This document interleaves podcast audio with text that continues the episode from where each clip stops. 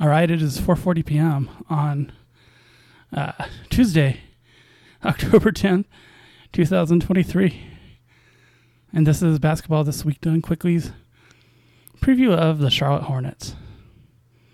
Well, you know, I uh, I've already recorded a uh, Charlotte Hornet preview, and I just when I was about ninety percent done, I was like, eh, I don't agree with this anymore.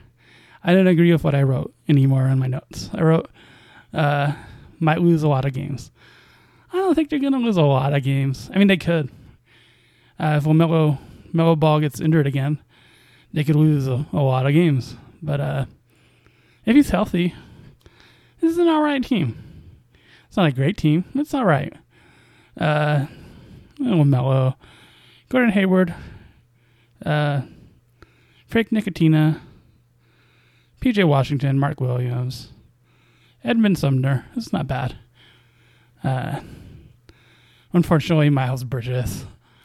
Uh, this team could be worse. This team could be a lot worse. Uh, now, that doesn't mean they're they're gonna like they they may decide, hey, we're gonna put all our eggs in the Brandon Miller, uh, the Brandon Miller basket and do everything to let him develop, which would in fact mean they would lose a lot of games. But I see enough parts here to like like be East Coast respectable, Eastern Conference respectable. There's enough parts here.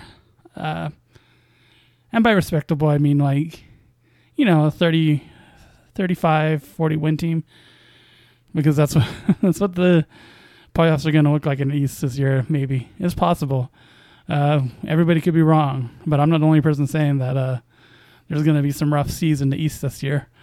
Uh, but in a in a rough conference, this is a team that you know if they're if they lean on their veterans, they could uh, do okay.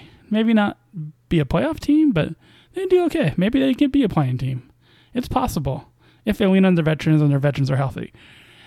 Now they have a bunch of veterans who are famous for not being healthy, but you know. it's not as dire as my notes uh, said. When I was looking over the roster, I was like, yeah, it could be worse. so yeah, um, I mean, I'm still gonna uh, say the Hornets are. I'm, g- I'm, gonna say they'll probably be they they probably be worse than last year, but how much worse? Nah, I'm, I'm actually gonna go better. I think the Hornets are gonna be better.